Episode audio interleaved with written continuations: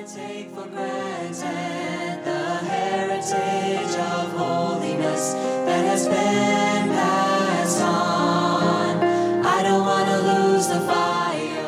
Welcome to Convention Pulpit, Wesleyan Voices Past and Present, brought to you through the Ministry of Interchurch Holiness Convention. Visit our website for an entire library of great sermons and more information on this ministry www.ihconvention.com.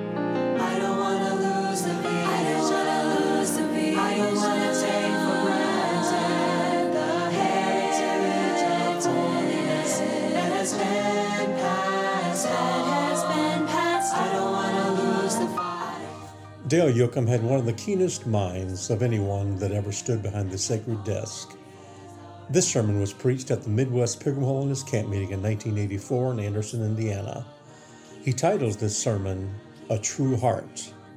I know you're going to enjoy this wonderful classic message.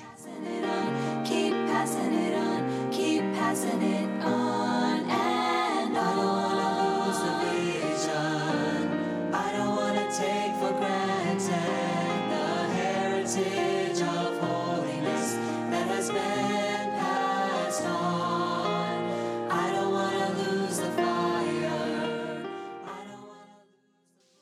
Hebrews chapter 10, beginning with verse 16. This is the covenant that I will make with them after those days, saith the Lord. I will put my laws into their hearts, and in their minds will I write them. And their sins and iniquities will I remember no more. Now where remission of these is, there is no more offering for sin.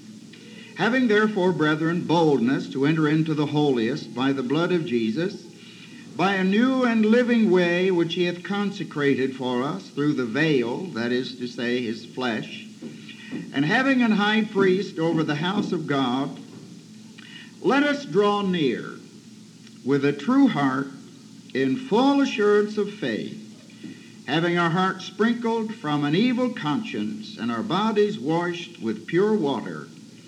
Let us hold fast the profession of our faith without wavering, for he is faithful that promised. Shall we pray? Our God and our Father, we bless thy holy name because we can be here and be a part of this spirit that prevails in this sanctuary. We thank you we've been lifted, O Lord, from the past of blindness, of weakness, of loss, of failure, of defeat, into the light and freedom and glory of Jesus Christ. Oh, we thank thee for thy lifting power. We're sure there are people in this congregation that need to be lifted tonight. Lifted out of defeat into thy victory. Lifted out of a sense of failure into thy overcoming grace. Lifted out of their uncleanness into thy holiness. Oh God, keep thy hand upon us tonight. May we respond. May we be as prayerful as we can be while we listen to thy word. May our hearts be open to hear thy voice and to respond and make this a night of victory, all to the praise of Christ, for he is worthy of all of our praise. Amen. May be seated. Thank you. Speaking tonight of a thought from verse 22 the true heart. Let us draw near with a true heart in full assurance of faith. The portion that I have read is the climactic portion of this mighty epistle to the Hebrews. Before this, the movement is toward the Holy of Holies in the tabernacle. And we reach it in this portion. The Holy of Holies in Christian experience. That's what we have here. We are, we are given the explanation that back in the days when the tabernacle was built, the priests ministered there. Only one day a year could a man go into the Holy of Holies, and that for a limited time and a very specific purpose. But the Holy of Holies has been opened.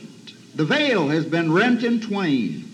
And you and I can come boldly and enter in to the Holy of Holies and dwell there. Now, the tabernacle, of course, is long gone, and so is the temple.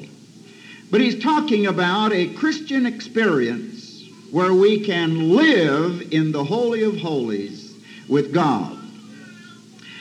In this same verse, he traces the course in Christian experience leading to the Holy of Holies. Having our hearts sprinkled from an evil conscience. The sprinkling was at the altar of sacrifice. That was just inside the court, the first item of furniture. And the sprinkling of blood, of course, refers to our justification. When our sins are all forgiven, and all blotted out. That is a wholesome doctrine and very full of comfort, said John Wesley, to know that the past record of sins is totally blotted out. There's nothing wrong with that. We don't preach holiness because there's something defective about justification. It's a wonderful thing to know, and you can know, that every sin is blotted out and your record is perfectly clear before Almighty God, the judge of all mankind. That's good to know. But that's just the beginning. Having our hearts sprinkled from an evil conscience and our bodies washed with pure water. The next item of furniture was the laver, the big molten sea, where the water of, of washing was there for the priests as they ministered. That signifies the washing of regeneration. Justification and regeneration are two very different works of grace, but they're simultaneous. So we classify them as a part of the same great work. We are justified and regenerated in the same moment of time, but they're very different concepts. In regeneration, the Holy Spirit comes in and washes us as clean as if we had never sinned a single sin in our life and gives us a whole new life. The life of Jesus Christ comes in to replace the old life, and we have power to live a life above the level of sin. That's glorious to be regenerated. If you're regenerated at all, the Spirit has already come to take up His dwelling in your heart. He doesn't wait until we're sanctified holy to come into our hearts. He comes in at regeneration to reproduce the life of Jesus Christ in you. Those items of furniture out in the court. From there, a person entered the holy place, the first tabernacle, and the accent of that place was on service unto God. Chapter 9, verse 6 says that the priests went always into the first tabernacle accomplishing the service of God. You're ready to start serving God if you're justified. You don't have to wait until you're sanctified holy to start serving God. Every believer ought to start serving God immediately. You ought to start witnessing immediately. Our dear brother preached this morning or gave a Bible reading on the Thessalonian church. It thrills me how much they did in evangelism before they ever knew the doctrine of second blessing holiness. Isn't that exciting, Brother Downing? Those people had evangelized the whole area around about them and done a good job of it before they even understood the doctrine of second blessing holiness. You don't have to wait until you're sanctified holy to start serving God. The outer tabernacle is a place of priestly service continually.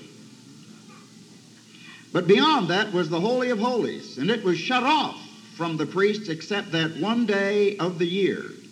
But it's been opened until we can go into the Holy of Holies. And the accent there is on fellowship and perfection. Over and over, the Hebrew writer sounds the note of perfection as we approach the Holy of Holies. A perfect fellowship with God, a perfected service before God, a perfection of our faith, a perfection of our love, a perfection of a relationship where we behold the glory of God and there's nothing between. Now he says, if we're going to enter the Holy of Holies, the condition here is to have a true heart and full assurance of faith. I suppose that if you would take a poll of most of the people in the state of Indiana, poll of all of the people, most of them would tell you, sure, I have a true heart. But most of them would be wrong. Because most of the people that think they have a true heart don't have a true heart. But thank God there are people who believe they have a true heart, and more than that, they do have a true heart, and they know they have a true heart. That's what I'm talking about tonight. A person who has a true heart and knows that he has a true heart. I want to read you something St. John said in his first epistle. And this sounds like the uh, highest kind of arrogance in uh, this kind of a world of relativism and skepticism and guesswork. But here's what John says We are of God.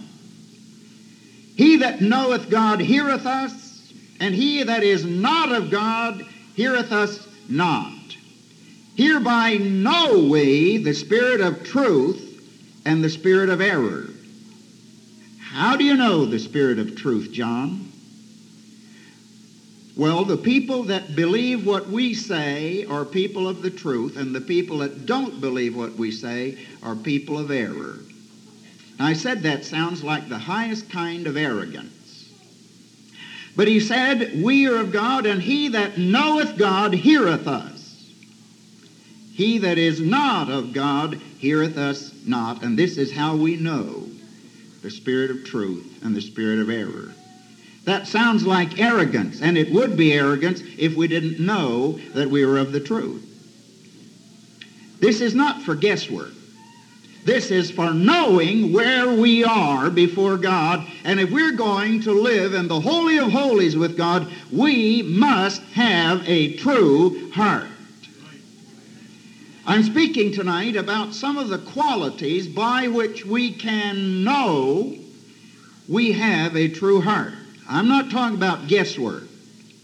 I'm talking about having a true a heart that tells us the truth and we know our hearts are telling us the truth. And the first quality of that kind of people is that they have had a real revelation of the sinfulness and deceitfulness of their natural heart. Nobody can have a true heart until he's come to a revelation that his natural heart is not true. His natural heart is deceitful above everything else in the world and desperately wicked, and nobody can know his own heart unless God Almighty shows it to him. If you haven't had that kind of revelation, you still have a false heart, whatever you think about it. This does not come by self evaluation. I appreciate good eyesight. God gave me a gift of good eyesight. The eyes are wonderful, wonderful organs of vision. But my eyes have no capacity whatsoever to see themselves. And no matter how much we have in our minds and our hearts the powers of evaluation, we have no power at all to evaluate ourselves unless God gives it to us. Paul said in 1 Corinthians 4, I don't judge myself. He said, I don't know anything against myself, but I am not hereby justified. For he that judgeth me is the Lord. We are living in an age when people more and more are going on feelings.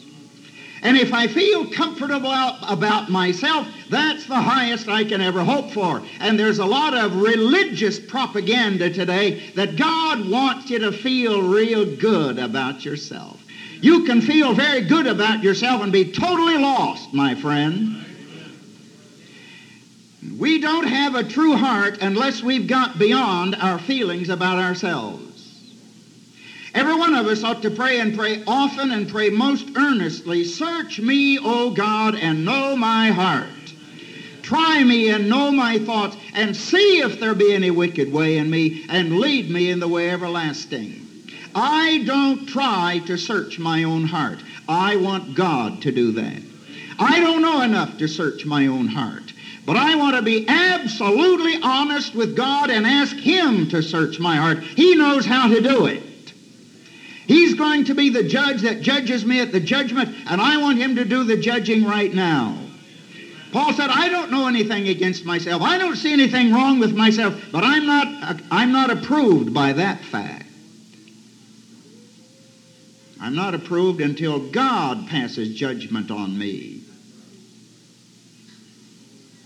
The natural heart is deceitful the writer of Proverbs said, Every way of man is right in his own eyes. Now, if you're looking for generalizations that are staggering, there's one of them. Every way of man is right in his own eyes. You can take another poll across the state of Indiana and ask people how they evaluate themselves, and they'll find some way to come up with a pretty good evaluation of themselves, no matter how God rates them. No, we don't come to a true heart by estimating how we stand in our own estimation. We come to this by a revelation of God. God is absolute truth. There's no darkness in Him. There's no cover up in God. There's no hedging, dodging, playing around the issues. God will bring you right to the point of your problem if you ask Him to. I know because I've asked him to sometimes. And I know because the Word tells us so. He searches our hearts. He constantly has our hearts under observation, and He knows exactly what our problem is. I don't know how many people have problems here tonight, but God knows every single problem in the house, and He knows a perfect diagnosis for your problem. And you can find His diagnosis if you want to. God the Father is truth. God the Son is truth. God the Holy Ghost is truth. God's Word is truth. Thank God for the truth. Thank God we don't have to go under a cloud of error. I praise God that we have an open Bible. And if you have an open heart and an open Bible and the Holy Spirit to apply the open Bible to your open heart, you'll get help, my friend. One thing I have a passion after, and that is to be a preacher of God's Word. I'm not interested in, in varying the slightest particle from God's Word to declare my notions and my impressions and my ideas. I want to be able to back up everything I preach by the Word of God. You know, it's as serious to put the standard too high as it is to put it too low. Did you know that? I can prove it from the Word if you want proof. I want to stay right where the Word is. I don't know the hearts of the people that are here, but God does, and God knows how to direct the Word to somebody's heart, and He's going to be doing it in the next few minutes. He knows exactly how to get through to your heart by the sword of the Spirit, which is the Word of God. And when the Word begins to cut into our heart, friends, you're going to come to a revelation of what your heart is like unless you begin dodging and hedging and hiding and pulling down the blinds and pulling up the mask and uh, hiding from God's revelation. That's why I want to preach God's Word, because God is going to take the Word and He's going to penetrate your mask. He's going to get through your harness. He's going to penetrate that cover up and that disguise that you have. He's going to go through it tonight and begin to reveal what your heart is really like. And it'll be fully exposed unless you begin to hedge and dodge and back up and fog the issue and make your excuses. And this is where judgment begins, brother. This is where judgment begins. When the Word of God comes to us and begins to expose what we are, and we make a decision, I don't want that.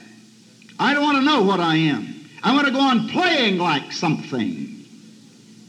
It's a painful thing to have our hearts revealed in the sight of God. It's never comfortable. That's why so many churches don't have this kind of thing anymore. It makes people miserable, and they always want people comfortable in their society. It's extremely miserable to have a deceitful, sinful heart exposed in the light of God's truth and His holiness. Lots of churches don't want that kind of misery going on in their ranks. But it's got to happen. It's got to happen if we're going to have true hearts. We have to have this exposure in order to have the correction. When Isaiah the prophet went into the temple one day and he saw the holiness of God, God high and lifted up with his train filling all the temple, he said, Woe is me! That's painful. I am undone. And the word means to be cut off like a tall tree and fall smack on the ground. I am cut down at the ground. I have nothing left standing. I have seen myself in the light of God's holiness. Oh God, let it happen tonight. Let it happen in this camp meeting. When people's cover-ups are ripped away and their hearts are exposed in the light of God's holiness and they cry out, Woe is me! I am undone. I am a man of unclean lips, and I dwell in the midst of a people of unclean lips. Peter had this revelation, a heart of unbelief. When his unbelief was exposed, he said, Depart from me. I'm a sinful man, O Lord. That's painful. Saul of Tarsus, that self-righteous righteous Jew, had a revelation of his own covetous heart. And he said, Oh, wretched man that I am, who shall deliver me from this body of death? That's painful. But it has to happen. You'll never have a true heart until your natural heart is exposed for what it is a deceiver, a polluter, unlike a holy God. Jonathan Edwards had a vision of the inward sinfulness of his own heart.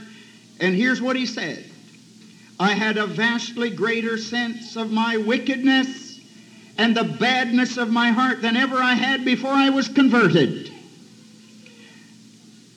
I have longed of late, he said, to lie low before God. I have taken such a view of wickedness that it looks like an abyss infinitely deeper than hell. What's he seeing? He's seeing the heart of sinfulness and deception.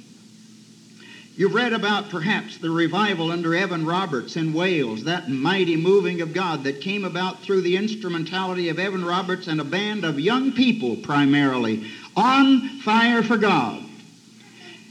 Evan Roberts and two young ladies from their band of youth were invited one day into the church of Mount Sion their pastor was absent. It was a fashionable church, a big church. The assembly hall was filled with stuffy women and officious men, proud of their fixtures and proud of their performance and proud of their ritual.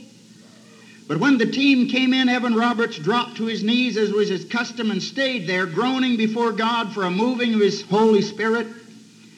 The two young ladies began to sing choruses. And God began to bless. They sang with the freedom and the power and the anointing of God Almighty upon them. In that congregation, some of these stuffy women with their big hats were incensed at the indignities of these young ladies. They didn't follow the decorum of their sanctuary. And they fairly snorted their indignation. But the girls kept on singing, and Evan Roberts kept on praying. And pretty soon the power of God struck that place and these officious men and puffy women fell flat on their faces on the floor. They didn't have any Sunday school. They didn't stop for dinner. These people had a revelation of their hearts before a holy God.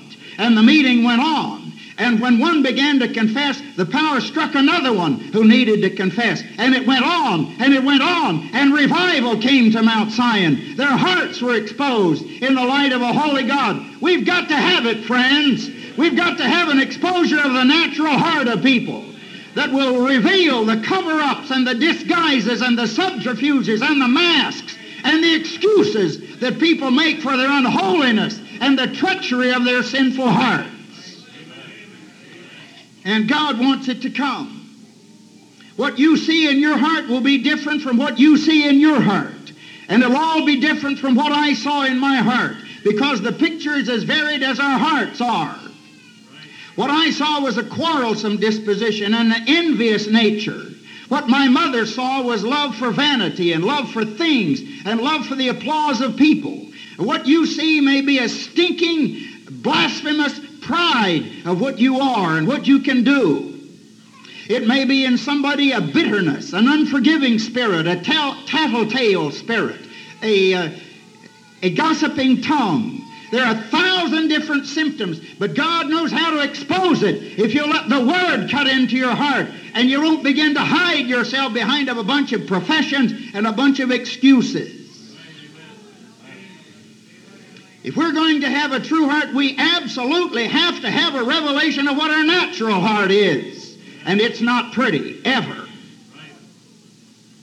Secondly, after we've had this revelation, there has to be a total, final renunciation of what we are in order to become what God wants us to be. There has to be a renunciation. I mean a total, absolute, irreversible renunciation of the condition of our sinful heart, its deception, its selfishness, its sinfulness.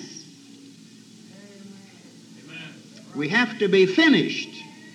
We have to be finished with every false way. The psalmist said, Through thy precepts I get understanding. Therefore, I hate every false way. It's almost unbelievable how many devices the natural heart can come up with to make itself keep looking good in its own sight, no matter how appalling it is in the sight of God. The heart is capable of a thousand and one false devices to keep the person looking good to himself. You know, every way of man is right in his own eyes. And no matter how abysmally wicked the heart is, the heart can come up with some disguise to make it look perfectly good to itself. And this kind of thing is going on on every hand. The manufacturing of masks to make me look good to myself, no matter how sinful and wicked the heart may be in the sight of God. There are some people who, when the truth comes straight and searching, begin to pout over an injury and play the martyr role. Oh, how injured I am. How unappreciated I am with all of my excellent qualities. I see the pastor doesn't appreciate me anymore. And the evangelist was certainly aiming that right at me with all of my piety and with all of my patience. I have been mortally wounded.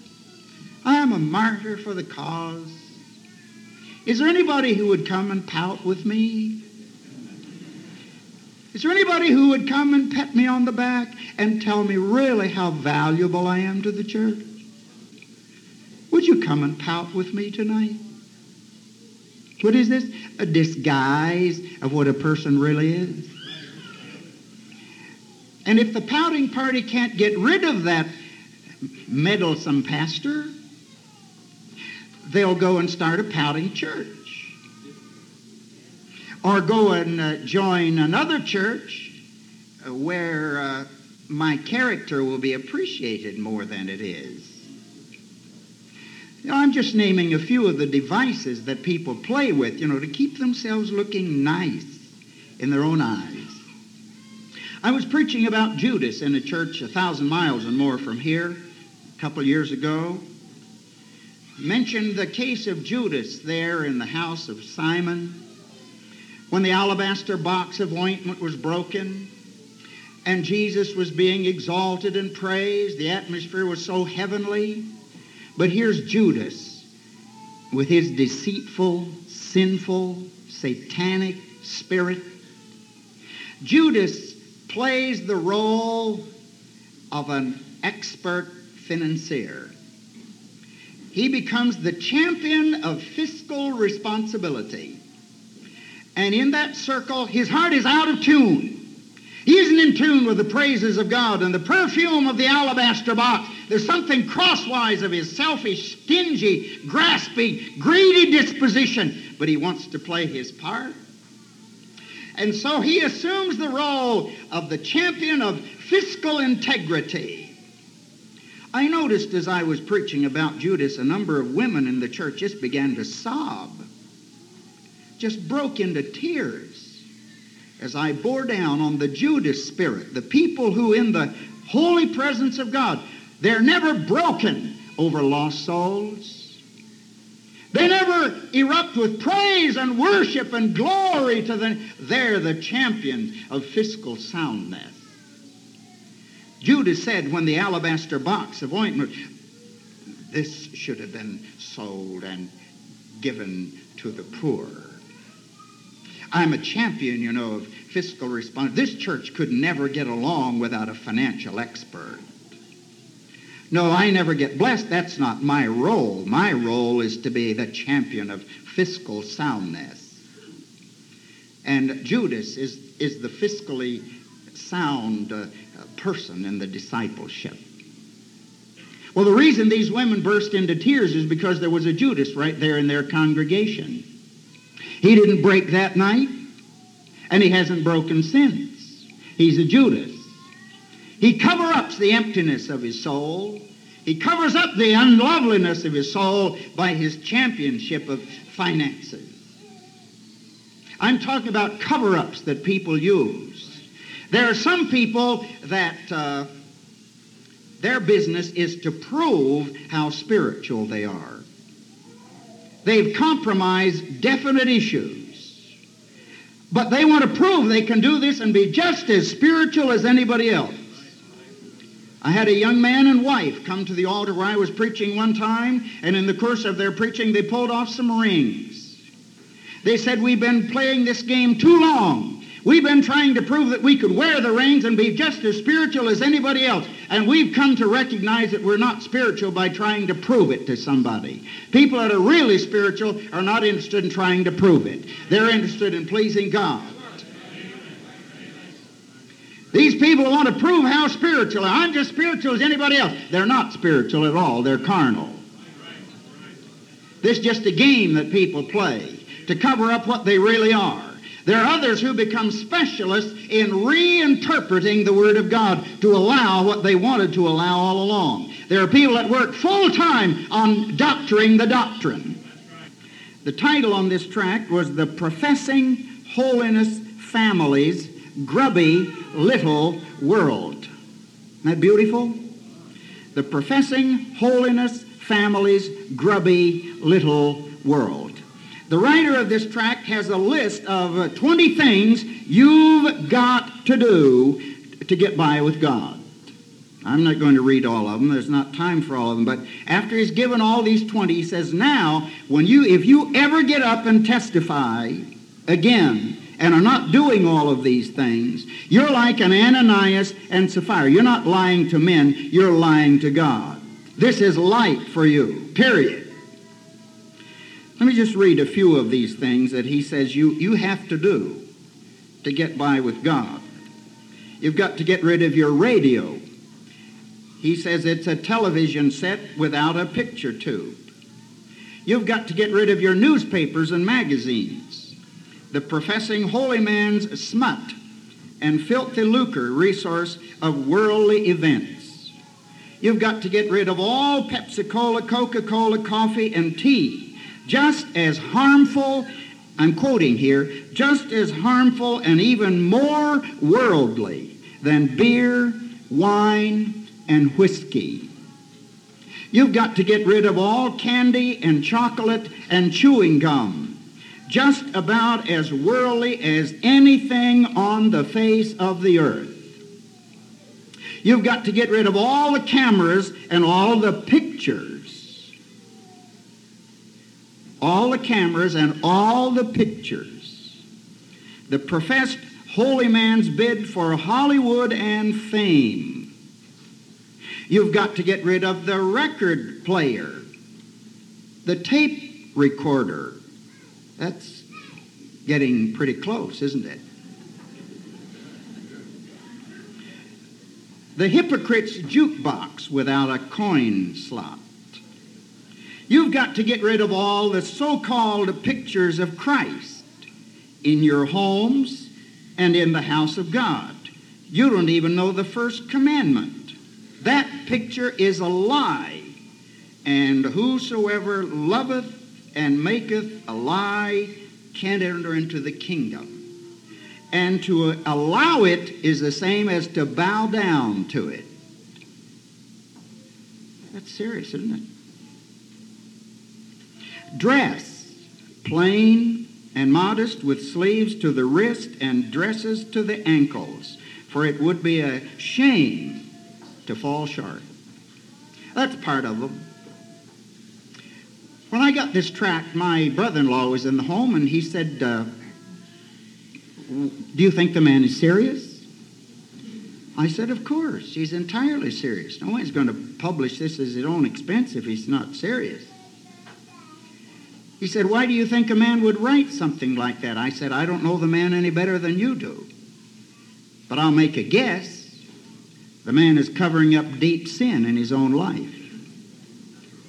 Anybody that's out to try to find some way of condemning everybody else but himself is fighting against an awful condemnation in his own heart. I said, That's my guess. I found out a little later than that the truth of the situation. The man had been involved in an adulterous marriage. Then a little bit later still, I got the second tract from the man. And in the second tract, he was going to great length to reinterpret the scriptures to make allowance for his kind of adultery. You see what a man like that is doing? He is going to great lengths to cover up what he really is, to make himself feel real good by condemning everybody else and justifying what he's doing. But that's exactly what the natural heart will do until it's revealed for what it is and cleansed from what it is to what it ought to be. Oh, that every person in the house tonight would say with David, I hate every false way. I don't want any cover-ups for what I am. I want to stand open and naked before God and have Him fix me from what I am to what I ought to be. But friend, it'll never happen until you acknowledge what you are and renounce what you are and seek what God wants you to be. We have to be finished with false ways and false cover-ups. We also have to come to an end of our self-centeredness. When the priest went into the Holy of Holies, he wasn't central there. The glory of God was central there. The central place in the Holy of Holies was the Ark of the Covenant and the Shekinah of the glory of God hovering over the mercy seat between the wings of the cherubim. That was the central element in the Holy of Holies. And if you ever enter there, friend, you won't be central there. God will be central there. And this whole business of the mask and the cover-up is just so many devices to keep ourselves central. But before we can have a true heart, we've got to back down. We've got to be broken down. We've got to fall down and say, Lord, you take central place. I'm finished with going my way. I'm finished with seeking my own ambitions and my own plans and my own love affairs and my own pursuits and my own pleasures and my own plans and my own ideas. Lord God, I'm finished with them. I want Christ to be all in all in my life. You'll know when it happens. You can point to the place where it happens. This doesn't happen uh, while you're half asleep. This happens while you're wrestling with the major issues of life and death and eternity. I'm ready to come down off of my throne. I am willing to throw away my masks. I want Christ to be exalted in my life. Only to be what He wants me to be every moment of every day. That's the song as long as you live if you have a true heart. We don't have any right to our own plans, our own desires, our own wishes, our own inclinations, following our own feelings. We're here for the glory of God if we have a true heart. We're here to lift up Christ no matter what it costs us. Oh God, let it happen. Let it happen to our young people. Let it happen to some of our parents. Lord, I'm through seeking my own pleasure. I'm through seeking satisfaction from my own desires. I'm here to please God. I'm here to glorify Christ. I'm here to see that God is happy with what I am and what I do. Yes, we must renounce our own way. And having had a revelation of our own sinfulness, and having renounced the sinfulness and the deceitfulness and the self centeredness of our hearts, Third and finally, we can come to the place where we rely wholly, we rely entirely on God's truth as the basis of our faith, the basis of our hope, the basis of our victory in Jesus Christ. A total reliance on the finality, hallelujah, the authority, the certainty of God's holy word. And we can come to a place where we're ready to do this, to cast ourselves upon the authority of God's Word and say, So be it to me, be it unto me according to thy Word.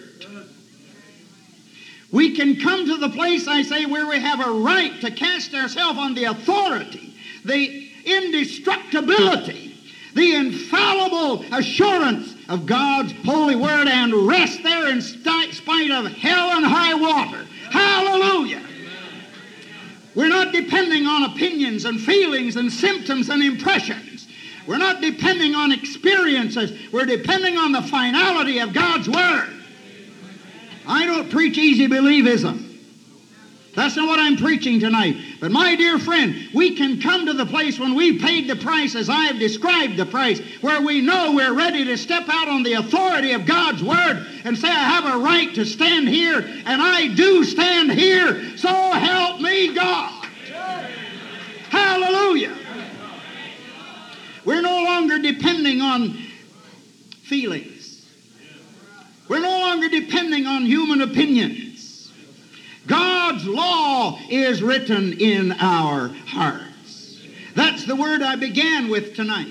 I will write my law in their hearts. And in thy minds will I write them out. I never preach on this till I just get blessed almost beyond myself.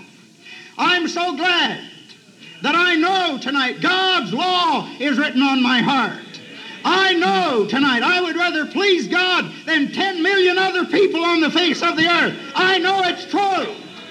At the very place where that subtle, deceitful fountain of sin erupted in me while I was a teenager, God has purged it away and put another fountain in my heart. And from the deepest well springs of my disposition, I delight to do thy will, oh my God. I would rather please God than anything else in the world. I know it and God knows it, and I'm happy to have it that way. And God wants you, precious young people, to come to the same place where you'd rather please God than have all of the smiles of all of the beauty queens on the face of the earth. I live to please Him. He's written His law in my heart. I don't walk this way because somebody's holding a club over me. I walk this way because in my heart there's a want to. I walk this way because God has written His law in my heart. And that's the new covenant. Hallelujah for the new covenant. Praise the Lord, Sister McCain. I'm not going this way because the law says I have to. I go this way because the law in my heart says I want to. I want to please Him. I'd rather please Him than anything else in the world. I write my law in their hearts. They'll want to do my will. And His commandments are not grievous. We serve Him because we love Him. We follow Him because we love Him. We live like we live because we want to be more like Him and less like the world. Hallelujah. God went written, taken out the old writing of sin, the old writing of deception. He's put a new writing on the table of our hearts. Blessed be his name. I had a young lady come to my house one time and she said, Brother Yocum, I have a serious problem.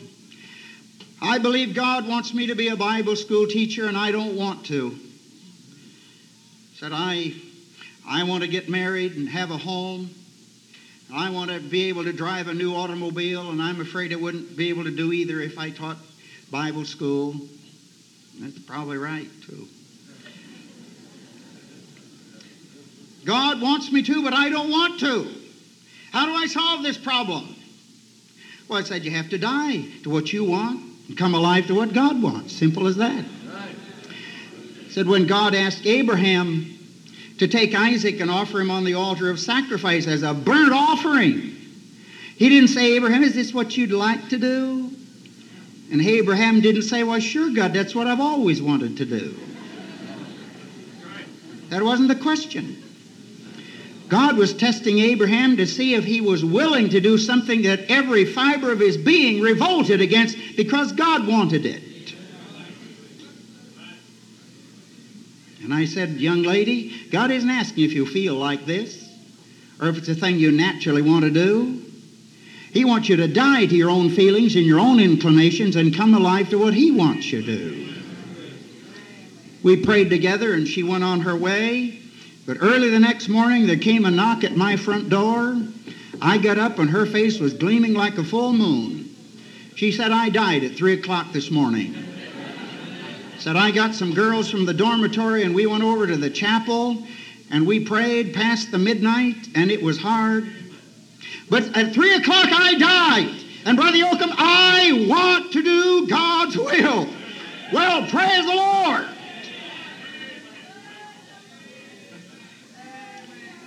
Thank the Lord. That's what it means to have the law of God placed in our. We're not controlled by the opinions of other people. Now, I, other things being equal, I would rather have people approve of what I'm doing than disapprove of what I'm doing. I don't just try to, to, to make enemies. Got plenty of them without trying.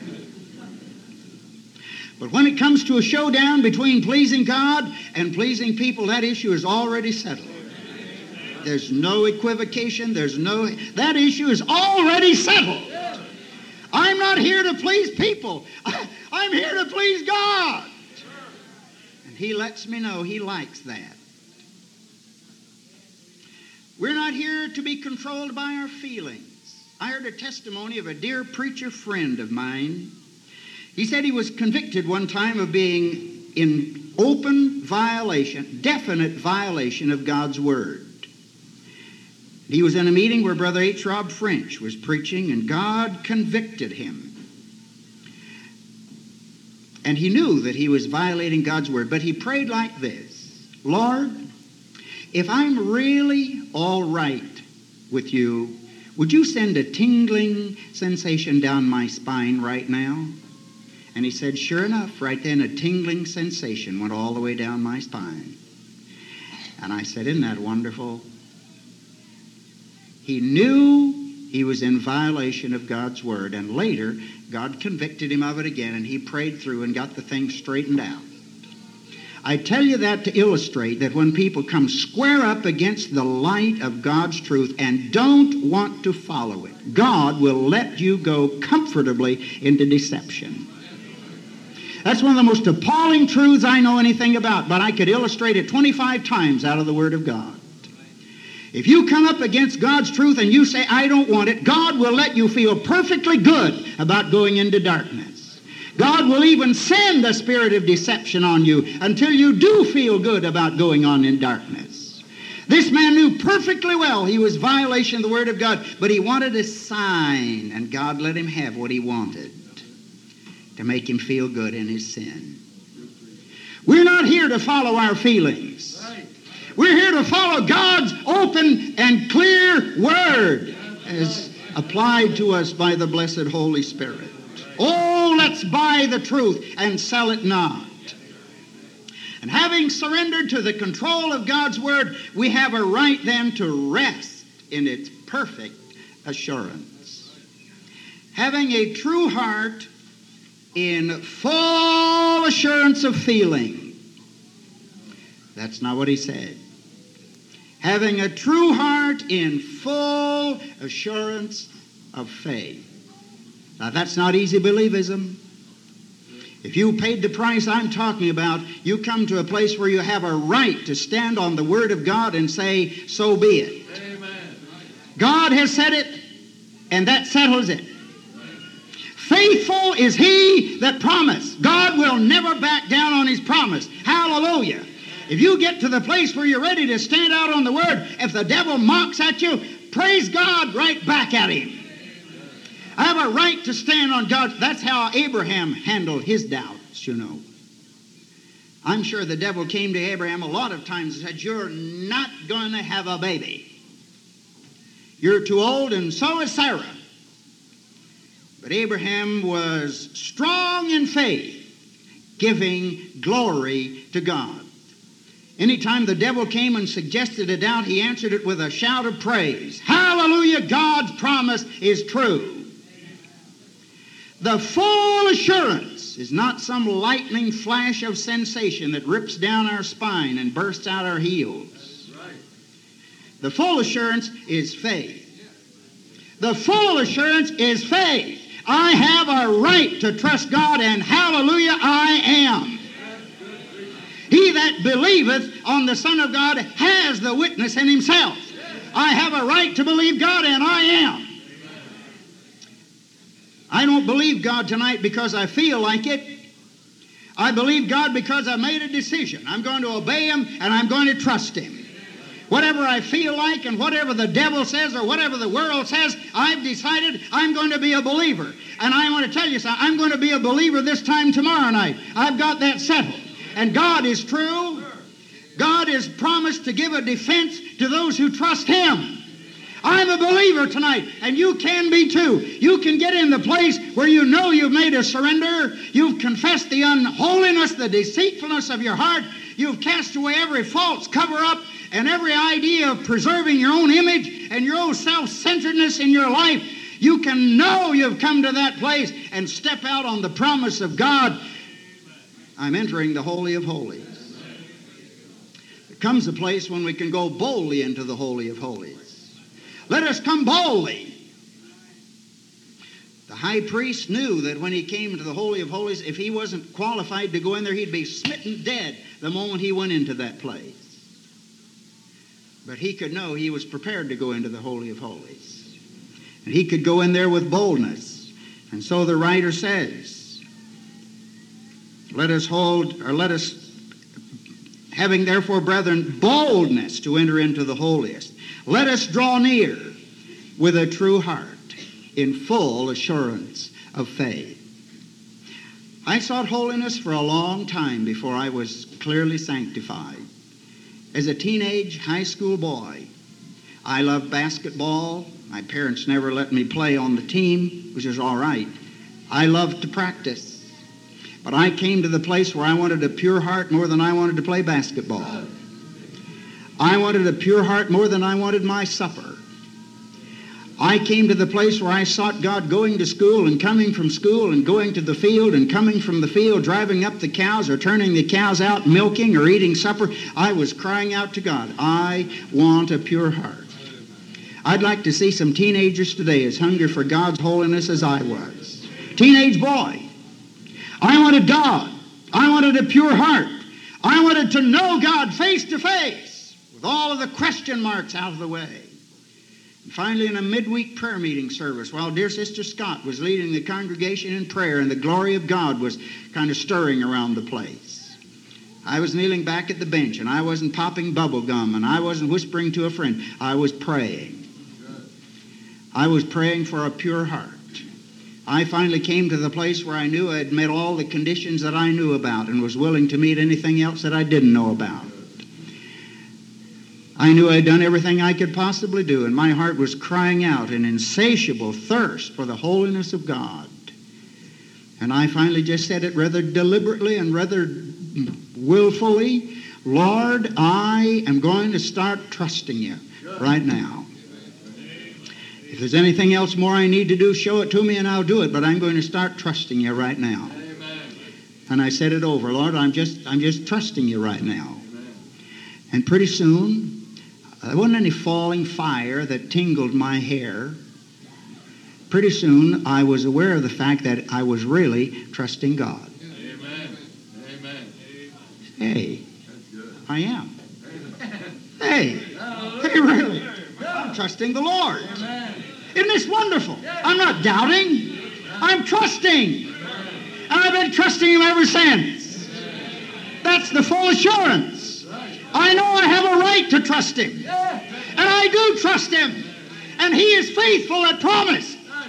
If I trust Him and He's faithful to keep His promise, that settles the matter. That wraps it up. Hallelujah.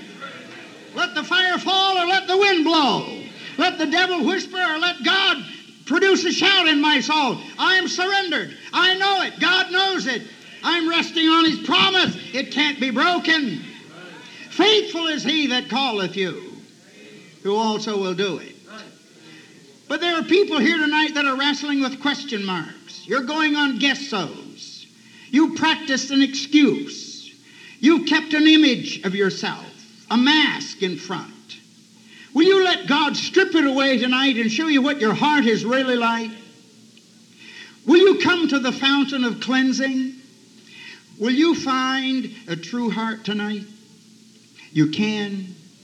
God wants to give it to you, and it'll be worth more than a million worlds when you draw near the crossing. To know that you're not going along behind a false front. You're not making excuses. You're not wearing a mask.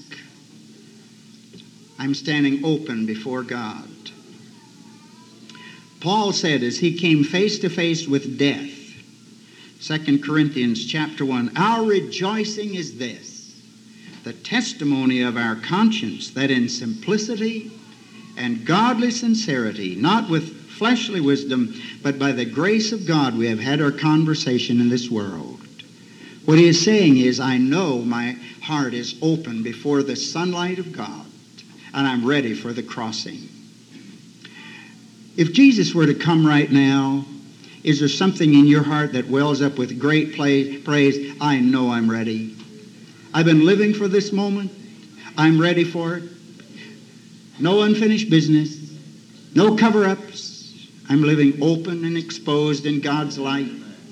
Simplicity, godly sincerity. I'm ready for His coming. I'm ready for death. If you don't have that witness in your heart tonight, you ought to. Right. The full assurance of faith and a true heart. Shall we stand? And as Brother Thomas prepares to sing, I want us to pray right now.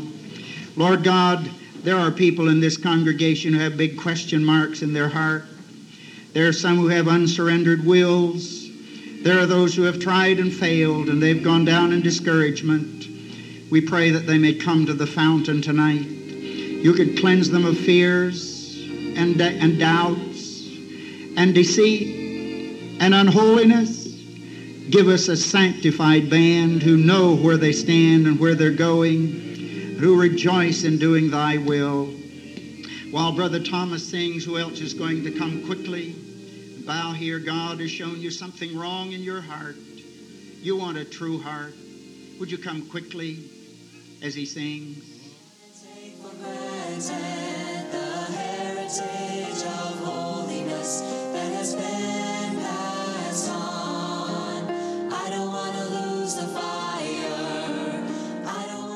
Thank you for listening to Convention Pulpit, a ministry of Interchurch Holiness Convention, featuring Wesleyan voices past and present. For more sermons or for more information, visit www.ihconvention.com. This ministry is made possible through the financial support of our listeners. You may give online at ihconvention.com or send your donation to IHC, Post Office Box 99, New Berlin, Pennsylvania 17855, USA.